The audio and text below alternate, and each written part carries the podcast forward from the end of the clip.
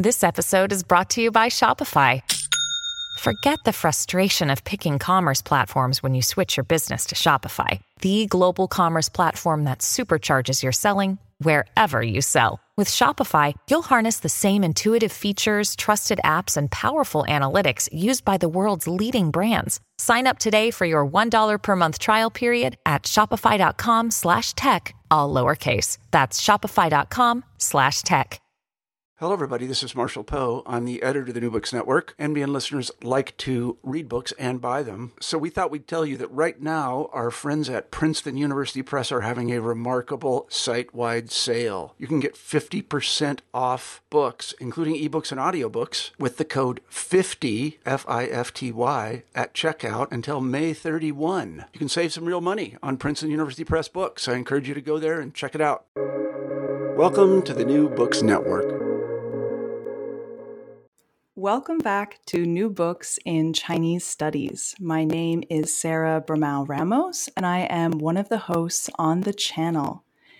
And I'm here today with Kaijun Chen to talk about his new book, Porcelain for the Emperor Manufacture and Technology in Qing China. Welcome to New Books, Kaijun, and thank you so much for taking the time to talk with me today. Hi, Sarah. Thank you very much for the invitation. Of course. So, why don't we start at the beginning with your beginning? How did you come to work on Qing China? Um, I was trained as a, a, literary specialist and linguist back uh, at in Fudan University uh, in Shanghai, and uh, I had abroad like training in humanities disciplines, and uh, went on to study in France um, that was fascinated with the early modern period in general, you know, Enlightenment, industrialization, and I was triggered by um, the Jesuits missionaries' work in China. I, I was thinking, you know, so many interesting things are going on in Europe at between 16th to 18th century. What was going on in China? And the one uh, window through which I looked at it is Jesuits missionaries' uh, uh, work description of China, and this is how uh, I um, gradually uh, get very interested in um, China and the Qing Dynasty per se. Um, the the serious engagement started only in graduate school, uh, so I was debating whether to work on literary uh, projects or historical ones. So then, but I always know that I want to uh, include uh, material culture and uh, you know decorative art or painting uh, in my in my work. So I end up uh, uh, working on a project. Maybe we can categorize it as cultural history. And and I wanted to work on some period where um, the, the the the the cultural agents were not entirely literati scholar official, uh, meaning that there are some other people who played a very important role uh, in shaping the landscape of culture and technology. Um, then I end up uh, focusing on Qing, and also there's uh, the, the, the the dynasty where uh, we are exposed to the new language, the Manchu, and uh, um, I'm very um, always very curious about uh, the perspectives that new language can open, and so um, I pick up uh, uh, Qing to to focus on, and uh, which have which is a very um, special uh, historical period of time in terms of uh, the institutional framework and the epistemology and uh, and so on and so forth. And, and, and also, it's a critical moment um, of transition from the pre-modern to the modern period. And uh, this is how how how I came to uh, yeah this field. Great. And I think there's so much of what you just outlined is actually, you know, in the book itself. Um, so thank you for laying that out, right? You know, the material culture, cultural history other people being involved in shaping culture and technology, Manchu, new language. Um, I think these are all things we're going to come back to as we dive up deeper into your book. So, your book, Porcelain for the Emperor, looks at how the emperor got his porcelain. Um, it focuses on the production of ceramic ware at the Imperial Porcelain Manufactory. And it does this by really looking specifically at one man, one individual who we'll talk more about over the course of our conversation, um, who was a technocrat in the porcelain industry. So your book really looks at, you know, fiscal management, technical experimentation in the field of porcelain, how the imperial state involved itself in technology, um, how technocrats work to manage the imperial state. And it really is a beautiful combination of the study of material culture and literature with art history and technology. Um, but I really want to begin by talking about the man that your book focuses on because he is so central. So, Kaijun, could you introduce him to listeners? Who is the, you know, the central figure, the hero of your book, and what do we need to know about him? Yes. Uh, so the the the like the guide uh, and and like in the book is uh, is Tang Ying uh, who lived in uh, the the the period spanning between late 17th century to mid uh, 18th century, and uh, in one word, his most important work uh, was the supervisor of the imperial porcelain manufactory uh, in the second quarter of the 18th century. If we go to any major museums, British Museum, uh, Met, and the Louvre, and uh, we encounter big Chinese porcelains. And then there's a high chance that you know those large uh, polychrome uh, spectacular porcelain was manufactured under the supervision of this man. And uh, I think this is an interesting uh, person who combines various kinds of skills, a polymath.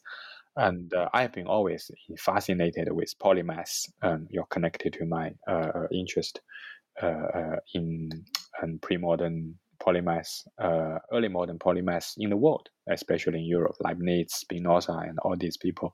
They are Renaissance men. But when we call them polymaths, we we we, we take an etic perspective. It, the kind of skill sets that they combine in their work might be entirely uh, natural and intuitive uh, for them within their uh, in, in institutional framework, right? So, and uh, this is um, also how I approach uh, Tang Ying, this supervisor of ceramic factories. He is also a poet and um, a major playwright, and actually um, um, um, transforming the regional uh, uh, uh theater into a kind of uh, uh, court and literati related genre.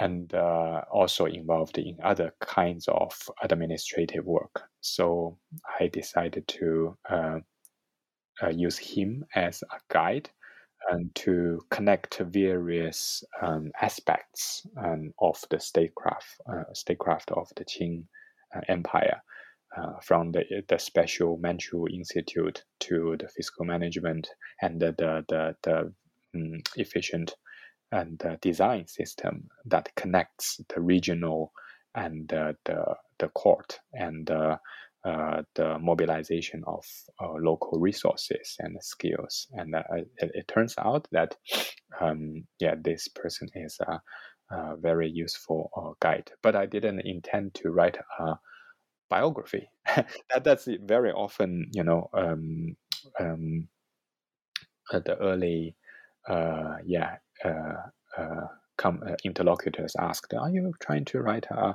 biography?" And in a sense, of course, it is focusing on one person, but uh, we can uh, use uh, one yeah figure to talk about various aspects and of history. I'm very inspired by you know Wittgenstein's Vienna and Pamela Smith's work on the Johann Becher and uh, and then Tony Grafton's work on Alberti. So they all use a kind of figure at the center, but talk about various disciplines of uh, knowledge production and uh, uh artistic mm. creation. Yeah. Mm-hmm. And he's certainly, a, you know, a great guide in that sense because he is involved with so much. Even though this is definitely, and it did not read as a biography, it definitely isn't.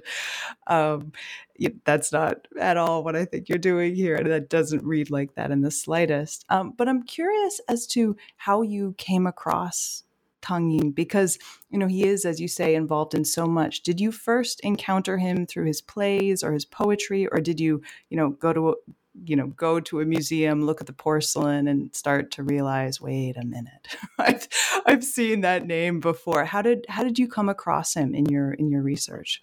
Yeah uh, thank you for the question. It's great question because actually this person although he played a very important role in manufacturing porcelain he is a relatively obscure not like those major uh, uh, uh, uh, writers and authors that you will encounter in the history of literature, history of art, or social history. And uh, um, I encountered him first, actually, I think, in Jonathan Spence's book. Without remembering that, after I, you know, finished my dissertation and look back, and oh, Jonathan Spence mentioned that, and uh, in his uh, study of Cao, uh, the Cao Yin, uh, mm-hmm. the, the, bond in, servant, yeah, the bond servant, uh, the commissioner of textile uh, manufacturer. I think you know he mentioned that the bond servant and the the commissioner of jade production, the Gao, fam- Gao family, and then refer to Tang Ying. And um, again, uh, in another uh, uh, very uh, foundational work on the imperial household department, uh, wrote by Torbert.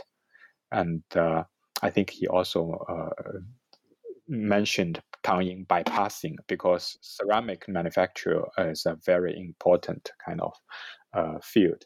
Uh, um, but uh, who was the major supervisor, right? And then that's that's Tang Ying. And uh, yeah, that's how I first noticed this person. And I've always been interested in, in, decorative art and material culture. So, you know, porcelain, bronze, these are the options. So I look at porcelain. Yeah, they cannot avoid uh, the, the, the, the, the, the chief supervisor designer and that but what made me decide to work on this is i discovered that he wrote 17 plays who is also a major uh, literary figure.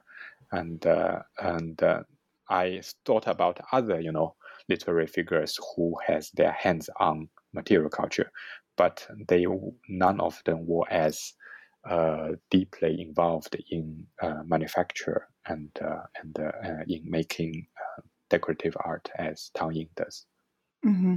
And it certainly seems that, you know, for someone who's looking for a project and, you know, a project that will turn into a book, it definitely seems like he left a I don't want to say unusually large, but a you know considerable volume of of of you know works that he wrote, of plays, of poetry, of archival you know journals, all of these things that just made for such a rich study of him. Um, so it definitely seems like a great choice.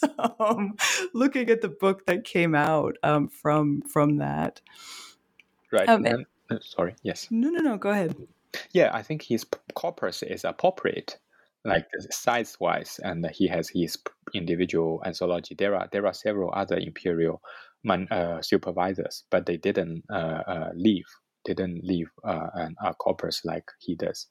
But also, it not it's not too much, and uh, so yeah perfectly sized. Um, we've been talking about you know all the different things that um, Tang Ying was, um, and you mention in your book that he's also, you know, an example of a technocrat. Um, and as you say, in the book, um, technocrat, and I'm quoting here technocrat is used in this book to indicate a combination of technological speci- specialization and managerial responsibility, as well as acknowledging the difference between Bannerman elites in this position and Chinese bureaucrats of Han ethnicity. Um, so there's a lot here and a lot that's very specific to the Qing about this. Um, but could you, you know, for listeners who might not be familiar with, with the term, could you unpack this a little bit? What is a technocrat and what makes them so special? Yes, yes, of course. Yes, I use this term based on its more like etymological sense. So the combination of techno and uh, crat man- management so the kind of um, governmental officials who uh, um, who is equipped equipped with specialized uh, knowledge and skill in technology, and they was in charge of uh, administrative uh, work. Um, and uh, not using this term to refer to um, like early 20th century um, engineers or Russian or Soviet and kind. Although I think in the long run, actually, you know, this term can put uh, this project in conversation with more modern uh, cadre, right? We call them those people who combine technical specialized knowledge and uh, administrative uh, political power. And uh, but when I start started, I just naively used this term uh, for its um, yeah an etymological sense and and i find that um, this um, term allows me to pay particular attention to the kind of special skill sets that these um, um, like ethnically marked officials uh, had, and especially in contrast uh, to the Han literati scholar officials who passed the civil service examination and recruited uh, for the government. But these technocrats and um, usually they are bannermen. Basically, basically they are bannermen. Not all of them they are bound servants and uh, the boy, but a lot of them they are, and uh, a lot of them they were uh, employed in very Manchu and uh, uh, Qing uh, bureaus or institutes like the Imperial Household Department, like the Li Fan Yuan, and uh, um, that kind of exclude uh, um, Han ethnic Han Chinese uh, uh, uh as employee as employees, and so I kind of I kind of focus on the Imperial Household Department, and these uh, technocrats are quite special in terms of their um, ethnical background. They were registered as Bannerman, right, in the genealogy. Although you know ethnicity isn't a complex issue, but uh, they are recorded in the genealogy as as as Bannerman. That's yeah. Um, the, also the education, uh, the early training are special and different. Usually, it's more hands-on than the traditional, you know, uh, uh, uh, philological and text-based training, focusing on writing and and and the interpretation of Confucian classics. But these people very often had a martial background, started as you know bodyguards and and and uh, uh, yeah, uh, military officers, and and and then they have a, a different, distinct career pattern, um, like taking positions which were reserved very often for Bannermans, uh, not for Chinese. So they have a special institutional background which entailed a, a special kind of training.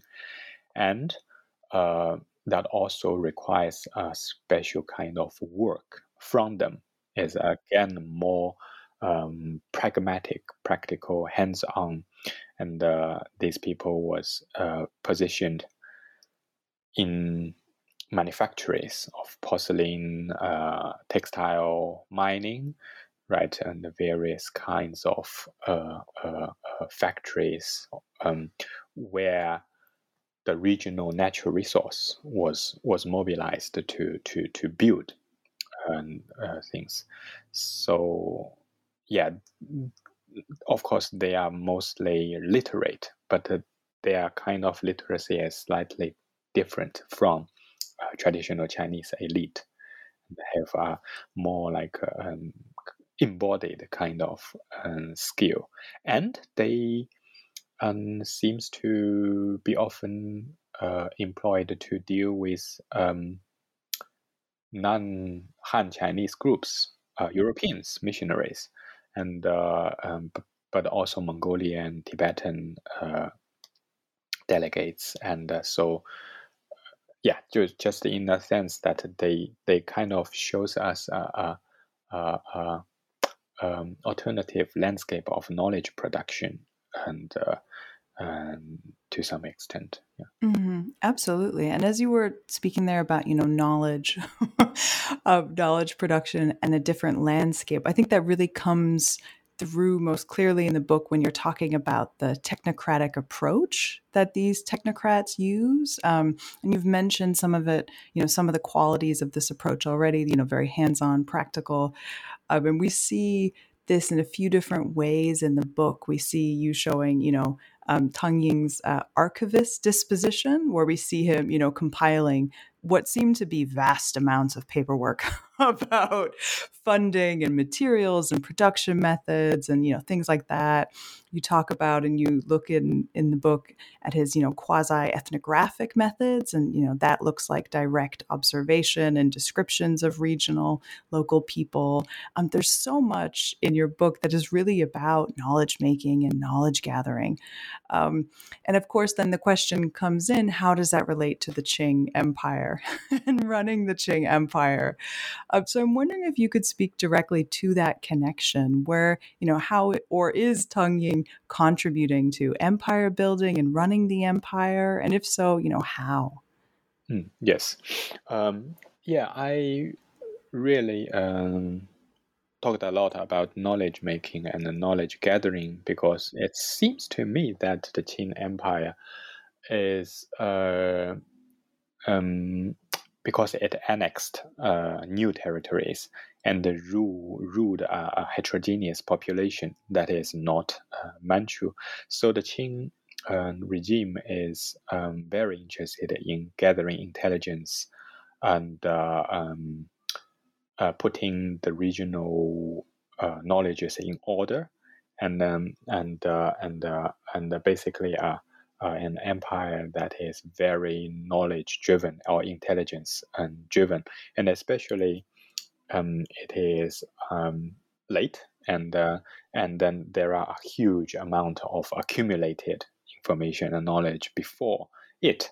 And uh, you know as a newcomer uh, into this facing this daunting amount of uh, uh, uh, cultural heritage but also facing kind of new information that uh, uh, exposure to Europe and uh, you know South Southern Asia and other parts of the world that provided.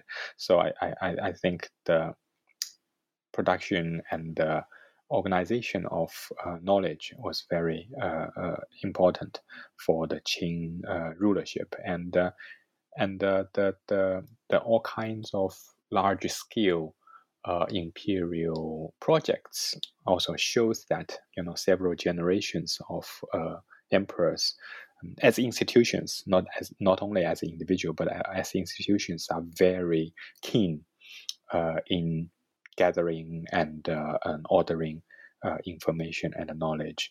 And because this is the way uh, with which they can master the material providings, the, the resources of various regions uh, uh, uh, that under the governance of the Qing Empire, and that's also the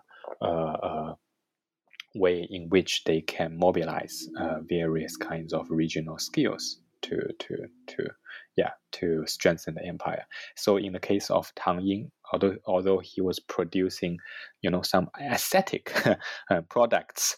But the the the the, the process and uh, the procedures, the mechanisms uh, with which he is working and he is producing, and uh, I think represents very well the the logistic exercise and of the uh, the apparatus, the apparatus, and of of uh, of of um, the court, and uh, and uh, um, in that sense, we can see uh, that the Tang Ying's um, supervision of ceram- ceramic production shows us how the regional resource was extracted, how the technological knowledge was codified, that how it was written down and transferred right from the region to the court uh, within a certain kind of rhetorical frame, and how um, the imperial regulation was applied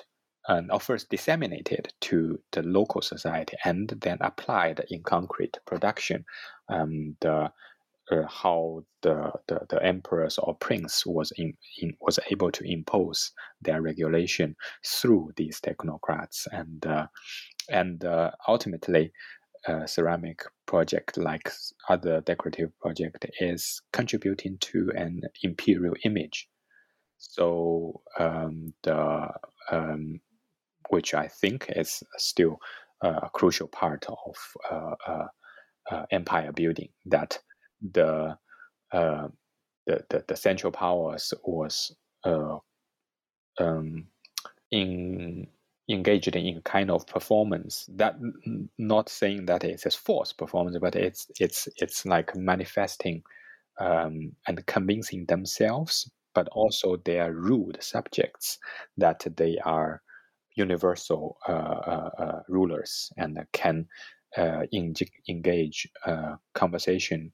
can claim legitimacy to various populations, kinds of population that that they are they are they are ruling.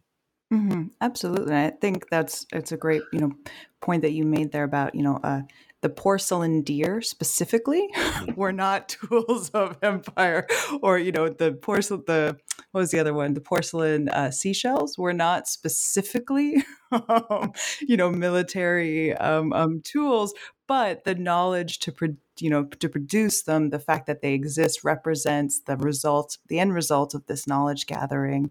Um, it represents the result of you know um, the extraction of of of materials and goods and the existence of these objects represents that that universal rule right so even though the porcelain deer did not were not used as tools of conquest they very much represent the end of of you know of it and and you know symbols of of the knowledge gathering that's happening all across um, the empire yes. um, itself Indeed, and uh, sorry if I interrupt. And uh, indeed, the porcelain shell Indeed, and uh, in that case, it's it's also a very interesting interesting subject that um, shows off technical prowess.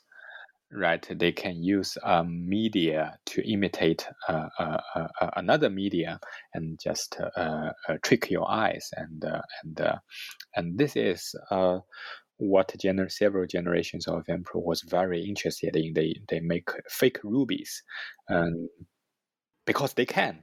you know, they have the te- technique, and uh, it's just a squander of uh, uh, conspicuous use of skill and the materials to show that we can.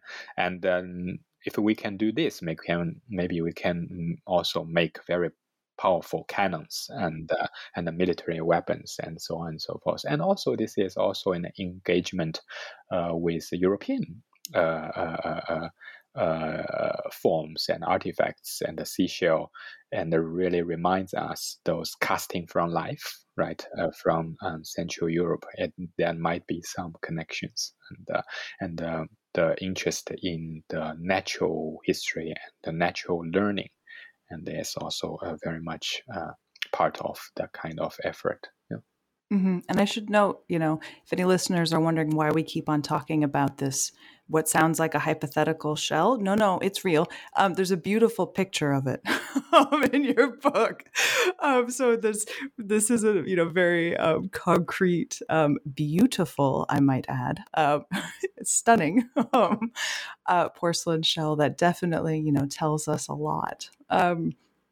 But you know with some of that you know the framing and you know big big questions um, that we've sort of been talking about and with that sort of you know not out of the way but you know um, we can park that for a moment why don't we dive into some of the chapters of your book? Um, so chapter one bannerman technocrats in the mid qing um, introduces the category of technocrats and it looks at um, Tang Ying's family history. And I think you, a lot of what you show in this chapter really resonates with the description of technocrats that you were, you know, talking about a little bit earlier in our conversation. So you show here how his family really gained practical skills, how Tang Ying first served in, as the emperor's bodyguard and then began training as a pattern painter um, in, in the Imperial Workshop, so very hands on.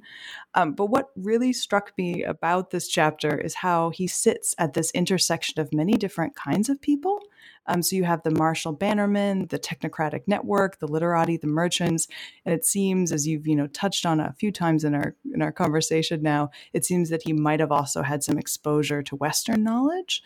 Um, but in all of this, um, what I really would love to know more about actually is his cultural literacy.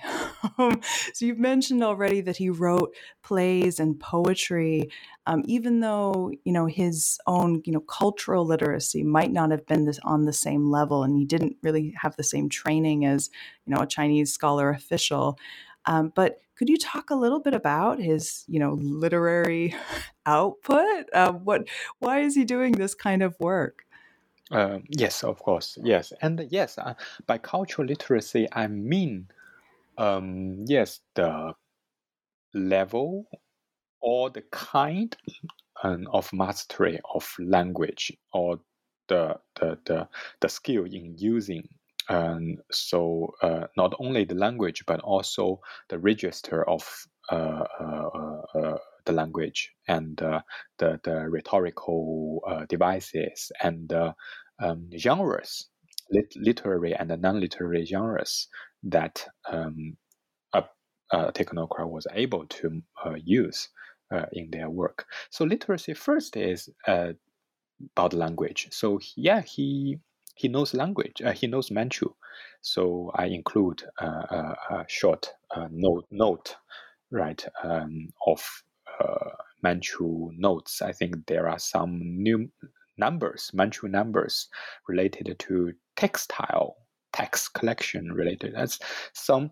This comes from some uh, miscellaneous notes that he left in his corpus, which is also uh, lucky uh, uh, discovery because they have all kinds of strange and and uh, bits and uh, and of of information there. So we know he has uh, uh, yeah knowledge in Manchu. But by cultural literacy means not only the you know basic linguistic knowledge of language, but also the uh, conventions of the language, the genres, and uh, the, the the fields of vocabularies.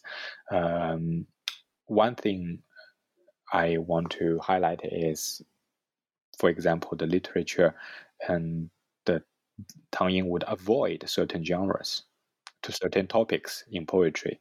Uh, like the poetry of immortals, like traveling immortals, or boudoir lament, and uh, this is uh, and obvious, and that you know uh, Han ethnic uh, Han Chinese literates uh, wrote a lot. So there was some deliberate choice uh, in engaging with particular cultural uh, conventions, cultural genres. Uh, in creating literary work and other kinds of topics, and but also forms that um, they choose to engage or not to engage with. The other another kind of cultural literacy is the mastery of Confucian classics to in some extent. yeah, Tang Ying, like um, other peer uh, Bannermans, they also are uh, very well read uh, in Confucian classic, but seems they are not less interested in um, using the Confucian doctrine, doc, doctrine to um, establish their own moral authorities on which you know they can with which they can negotiate uh, with the monarch. Because they like fight for the kind kind of legitimacy or um, yeah moral super, superiority. The technocrats was not uh, mostly utilizing Confucian uh, uh, learnings in that way. So in that sense, they they engage in uh, the Confucian classics in a rather different way. So this is something I would yeah under underline. Um, and a lot of cultural literacy um, comes from resulted from uh, the administrative duty, and especially in archival work.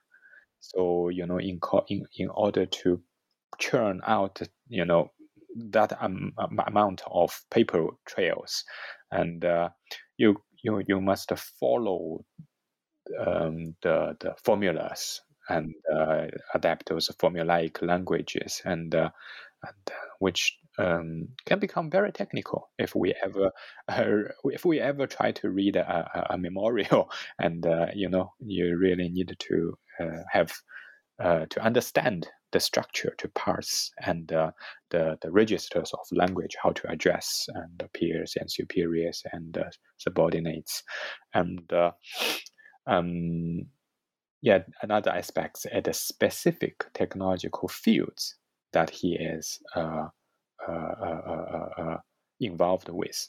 So that gives him special vocabularies and experience and of both materials and the, the, the, the local society because he was uh, working on porcelain and it's very region specific. So, and he wrote a lot about uh, the region and uh, the landscape and the people.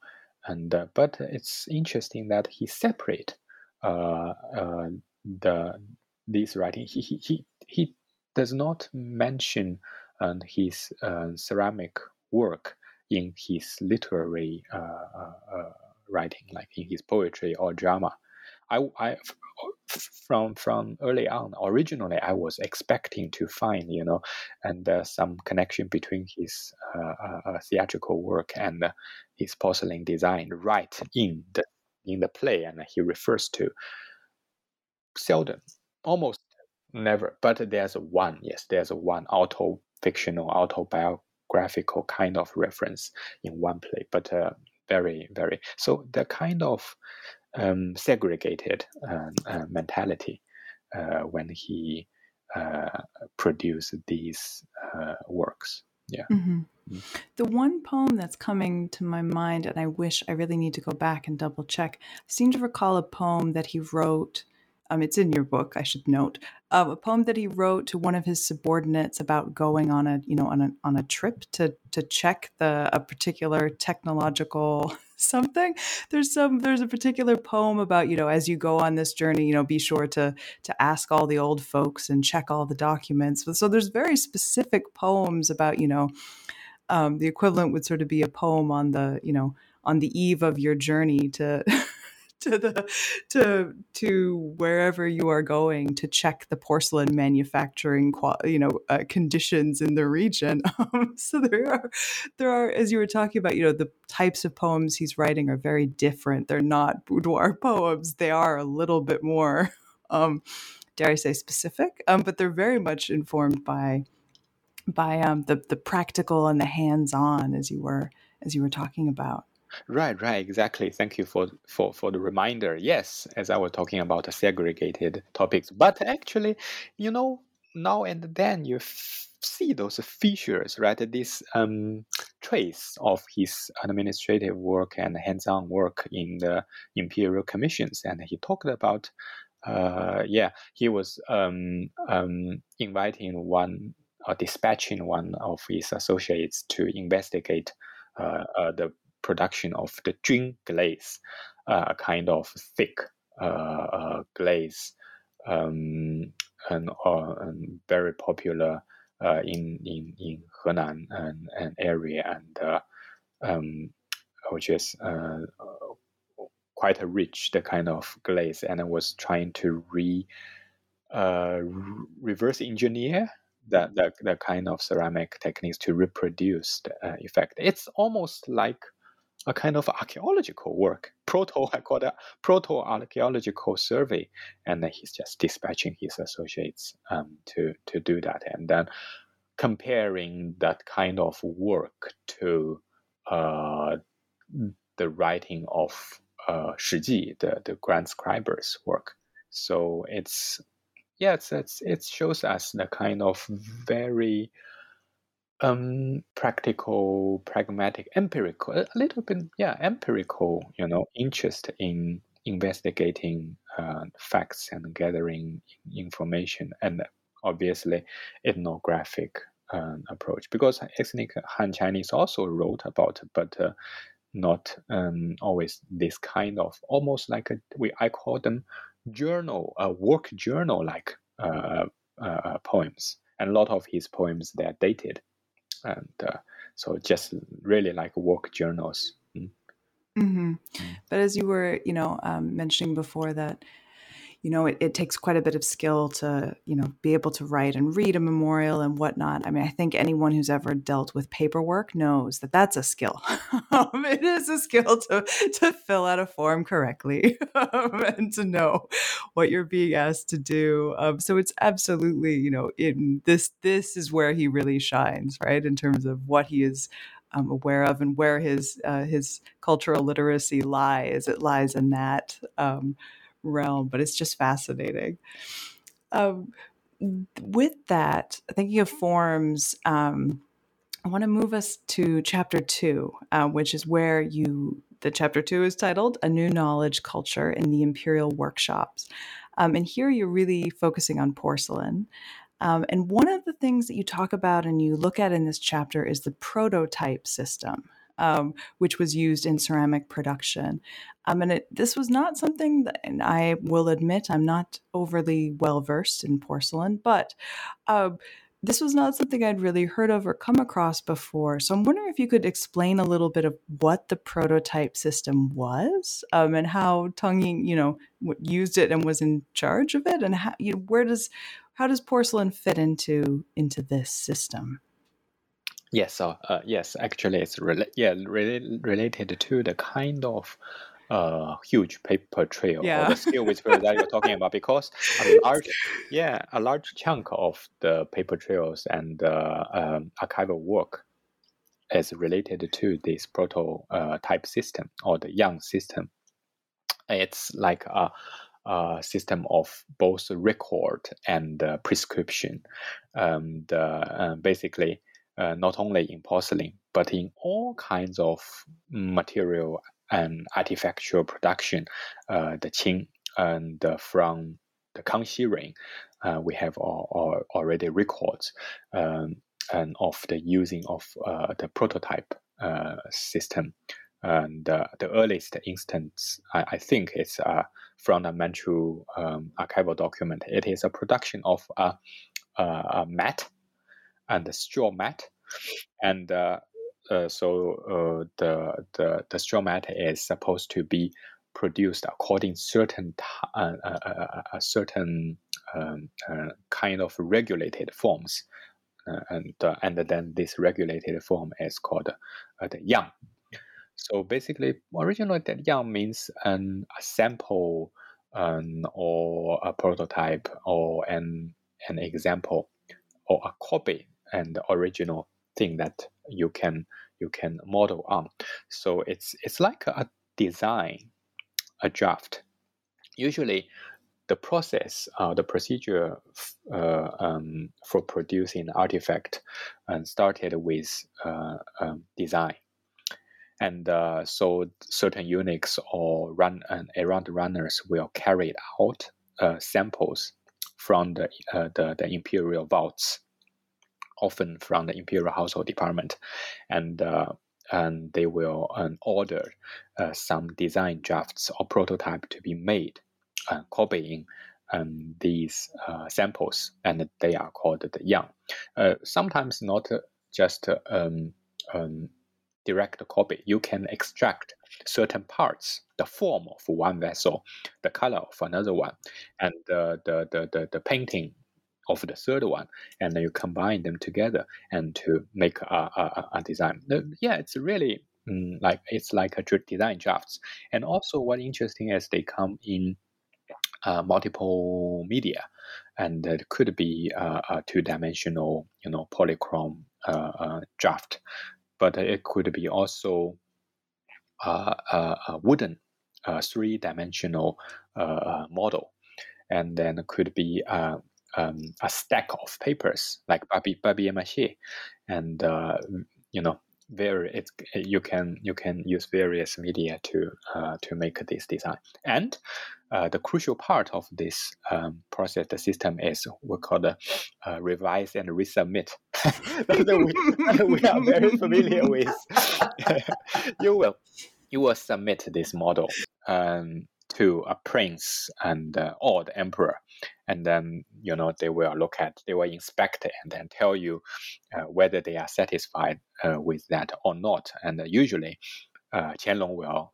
Mm, have some second opinion and you know and the, the dragon should not be on the belly or some somehow the head is too big or so, so on and so forth and then we'll you know send it back and then make it again and uh, yeah yeah you know a usually after a few rounds, not too many, and uh, they will approve uh, the, the, the design and then will uh, dispatch it to the local factory for production. And this is how the uh, prototype and uh, the prototype system works. And what I want to emphasize is it's not only a system for producing uh, uh, uh, um, like tablewares or everyday everything, cannons, and uh, bridge and uh, uh, city walls and then all anything, all kinds of things, yeah, as large as uh, city walls and as small architecture, as small as a back scratcher, you can have a prototype. Yeah. I love that the Qianlong Emperor was the original reviewer too. That makes me very happy. Um, makes me very happy indeed. Um, but not as happy, and you will admire my segue here, not as happy as Tang Ying's illustrated manual of ceramic production. Um, and I say happy because, so this is moving us to chapter three, uh, which contains um, pictures of this manual. So it's a really beautiful book, I will say. It consists of 20 leaves of paintings and sections of 20 sections of calligraphy. Um, and this this manual goes through the entire sort of steps and process of ceramic production. Um, and again, I will say it, it is very beautiful. So I really would encourage listeners to seek out your book to have a look at it for themselves because I'm not sure we're going to be able to do justice to it by just describing what it looks like. That's always difficult in an audio medium. Um, but um, it's a really interesting manual. At least I thought so. Uh, but in the broadest, you know, I'm leaving this question fully open to you. Is there anything about this illustrated manual that you particularly want to emphasize um, to listeners?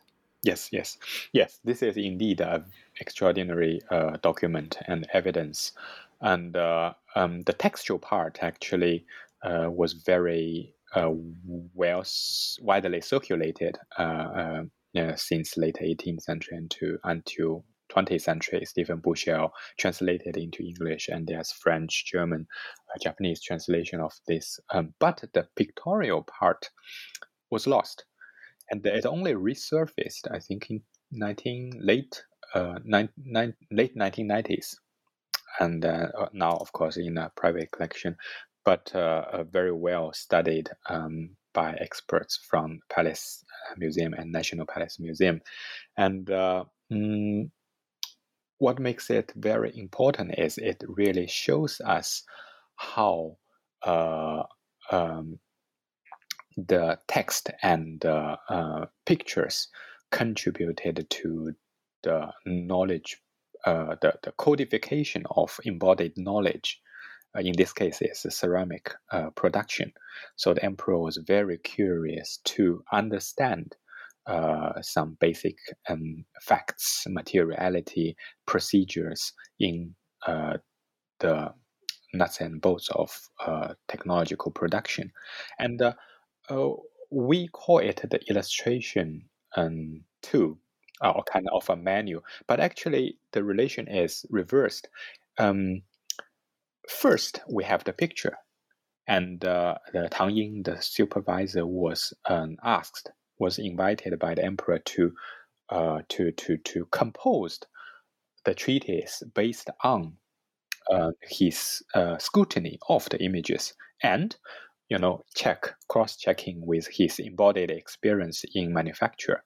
So it is not in, you know exactly an illustration but uh, not the text not, not the picture explaining the text but actually it's the um, um, text expounding uh, the representation of technological uh, process of production. And uh, uh, what I want to highlight is the kind of rhetorical side of uh, and of this sort of menu.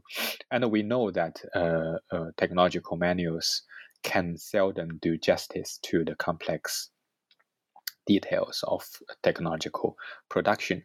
But what information you select to highlight, what you select to drop, uh, reveals the kind of very often political agenda and what you really want to do with uh, this sort of uh, uh conversion um, of knowledge, like uh, codifying embodied knowledge into picture and texts, and how the text and the image interact in responding, in representing the, the embodied skill is really interesting uh, in these treatises. And then, uh, yes, sometimes the text will directly refer to uh, uh, the lacuna in the in the in the picture that something is not represented, is not depicted, because Tang Ying knows the procedure and he will point that to you. And sometimes the description or the the, the entry, the treatise will follow a certain order,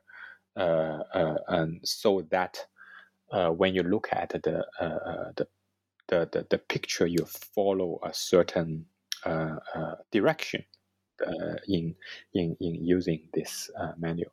But obviously, you cannot reproduce uh, ceramics by looking at this manual. It has a different kind of agenda. So yeah. Yeah, it's it's a very it's a very cool manual, I will say, is again as a visual object, but also the reading that you provide in the chapter of it, um, and your analysis of the the text, but also your sort of comparison with other similar um, texts like it. It's a very very cool chapter. Um, but I do want to make sure we have a little bit of time to talk about chapter four, which is the last body chapter in your book. Um, in this chapter, Innovations and Experiments in Porcelain Manufacture um, looks at some of what we've talked talked about already, actually. Um, it looks at how technocrats intervened in industrial uh, production, which was, of course, ordered by the imperial center, the court, and how it both, you know, used and extracted local knowledge in the process.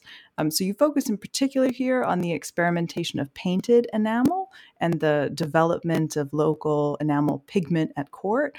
Um, and you look at some of Tang Ying's other experiments as well. In particular, my favorite, the painted porcelain shells and porcelain deer. Um, so there's a lot going on here. But I'm wondering if you can sort of speak to the significance of this chapter again. Um, what do we learn about the Qing court and the place of technocrats within it by looking at these experiments and innovations? Right. Yes, I think the significance of this chapter, you know, by looking at the experiments or so-called innovations, because a lot mm. of, you know, the current discussion on the innovation with a big I or small I, mm. and uh, this chapter really shows us how the Qing court like stimulated or or or, or spurred or entailed uh, the novel engagement with materials and regional resource and uh, but also regulated and constrained and uh, so by um, deploying these uh, uh, uh, technocrats. So, so both sides. Um, the experiments that they carried out really uh, explored potential of uh, local minerals, like in my case, the clay, the pigments, in order to fulfill uh, sometimes difficult demand uh, of the of the court. Because the court they were exposed to very interesting brand new forms you know brought uh, from Europe. Like uh, the painted enamels they want to make that kind of uh, uh, uh, pattern and forms. Sometimes in order to achieve a particular aesthetic or artistic forms you need to have technical innovation and uh, and, and experiments. And uh, um, this is an interesting you know intersection between an art and uh, uh technology. You need to uh, experiment with new pigments and uh, make indigenous pigments once once the imported ones they are exhausted and then you're not not so much left. But also to show off the technical prowess and a kind of emulative uh, intention going on there because you know we can we are uh, we are a, a, a, a technological uh, powerful regime that can rival uh, uh, this we can make uh, in enamel and another side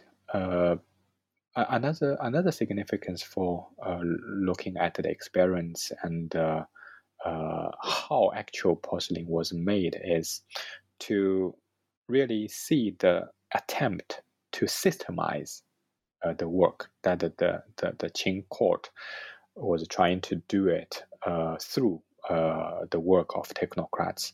And they were mediating between the regional factories and the, and the court and deploying the paper trail and uh, and of it's not only paper trail, right? It is multimedia uh, uh, trail of work, documenting, documenting while designing and projecting and planning, and so this level of uh, systemization is uh, yeah quite uh, impressive. And although you know there's always difficulty, and uh, as you meet failures and a lot of moving parts and and the expiration date of you know certain objects and the defect products and accidents in productions but all all of this shows us the attempt to to put everything in, in order and uh, and uh, use various sorts of uh, devices like uh, the classic of 10,000 characters was used systematically for uh, keep recording to you know uh, counting these objects counting uh, the experiments you know sometimes of yeah uh, that. So i think this uh, chapter shows us uh, how the products was actually made. And yeah regarding the deer and the shell and it really shows us their um, attempt to engage uh, uh, uh, unprecedented forms. And the deer is hard to produce because it may crack very easily because of this topological, you know, form. It really reminds me actually um, the German Meissen porcelain, right? The sculptor uh, Kandler was very famous for making those large, huge animal figures like eagles and deers, and um, they are very hard to make because the porcelain uh, shrink. They change their forms when you fire them.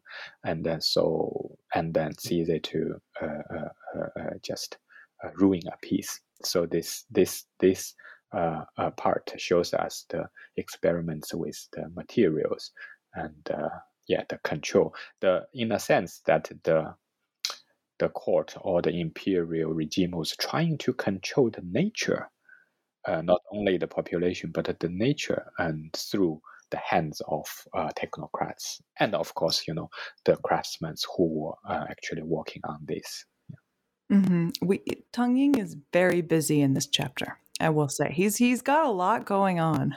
he's trying to manage um, quite a lot. Uh, but you were talking about technology um, in in you know thinking of the significance of this chapter, um, and I you know completely um, agree with everything you were saying about you know what this chapter shows us. Um, it shows us quite a great deal. But in particular, I want to return to the technology because um, in your conclusion, you sort of return to this and you really speak to the importance of studying technology. Um, so I wonder if we might, you know, conclude here with this as well. Um, do you have any, you know, last words, as you like, for the podcast at least, about why the study of technology in particular is so important? Right, and I think um, it's very important, especially for us to understand the transition from the late empires to the modern world. Well, modern world for us, uh, obviously, I'm trying. I, I, I'm I'm kind of retrospectively project, you know, this interest in technology to the early modern world. But I do think that, you know, different from the technique, the technology, the logos. Re- refers to a kind of effort in systemization and uh, abstraction and, uh, and extracting the form, the design patterns from actual work and uh, and uh, and transpose it to another medium and then and uh, and that and then exercising control, uh, systematic control over the process. And so I think the study of technology, imperial technology, allows uh, allows me to see how you know particular political institutions attempt to control natural resource through uh, the specialized agents uh, in this case. And uh, sometimes this uh, this sort of control shows themselves in aesthetic forms, aesthetic forms, and then shows us, the, you know, the, the, the operation of and of power.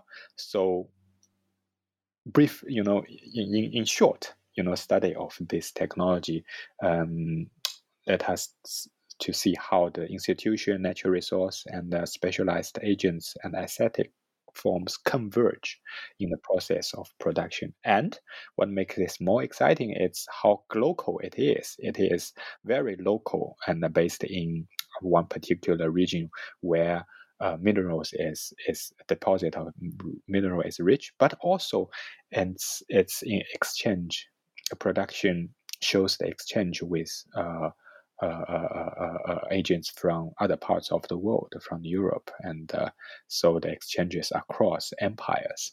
So that makes the study of technology in in the empire quite interesting. Yeah. Mm-hmm. Absolutely. Thank you for that.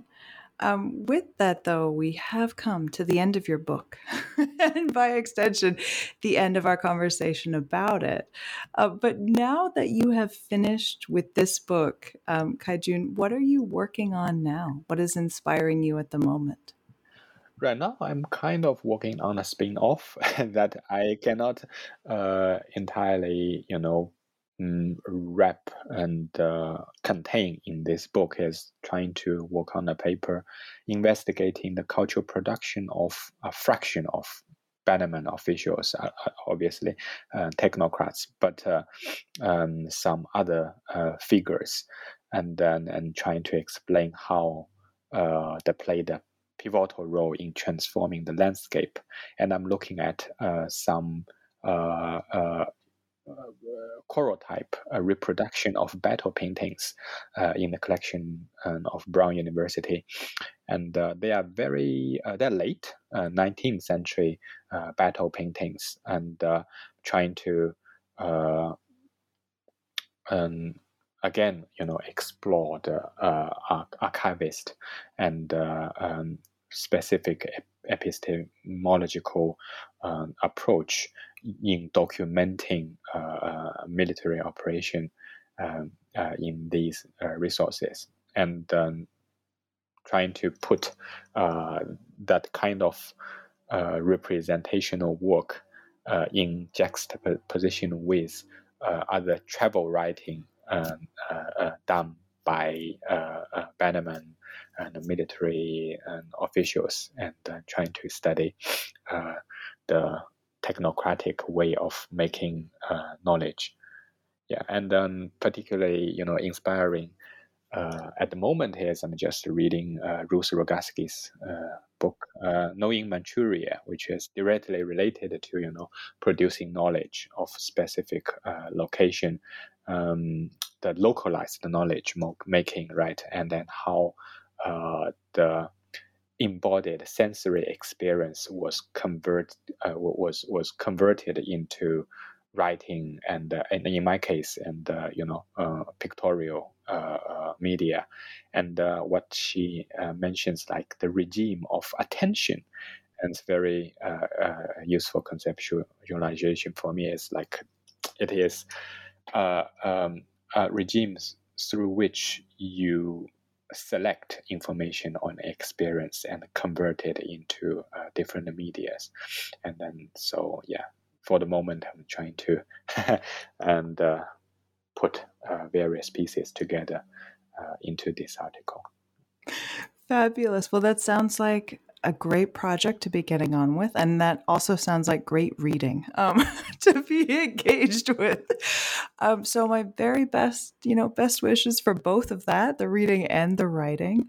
Um, and thank you so much again for taking the time to talk with me about this book that you wrote and then I had the pleasure of reading. Yeah, thank you again. Yeah, for the great questions and the engagement. Yeah. Oh, of course.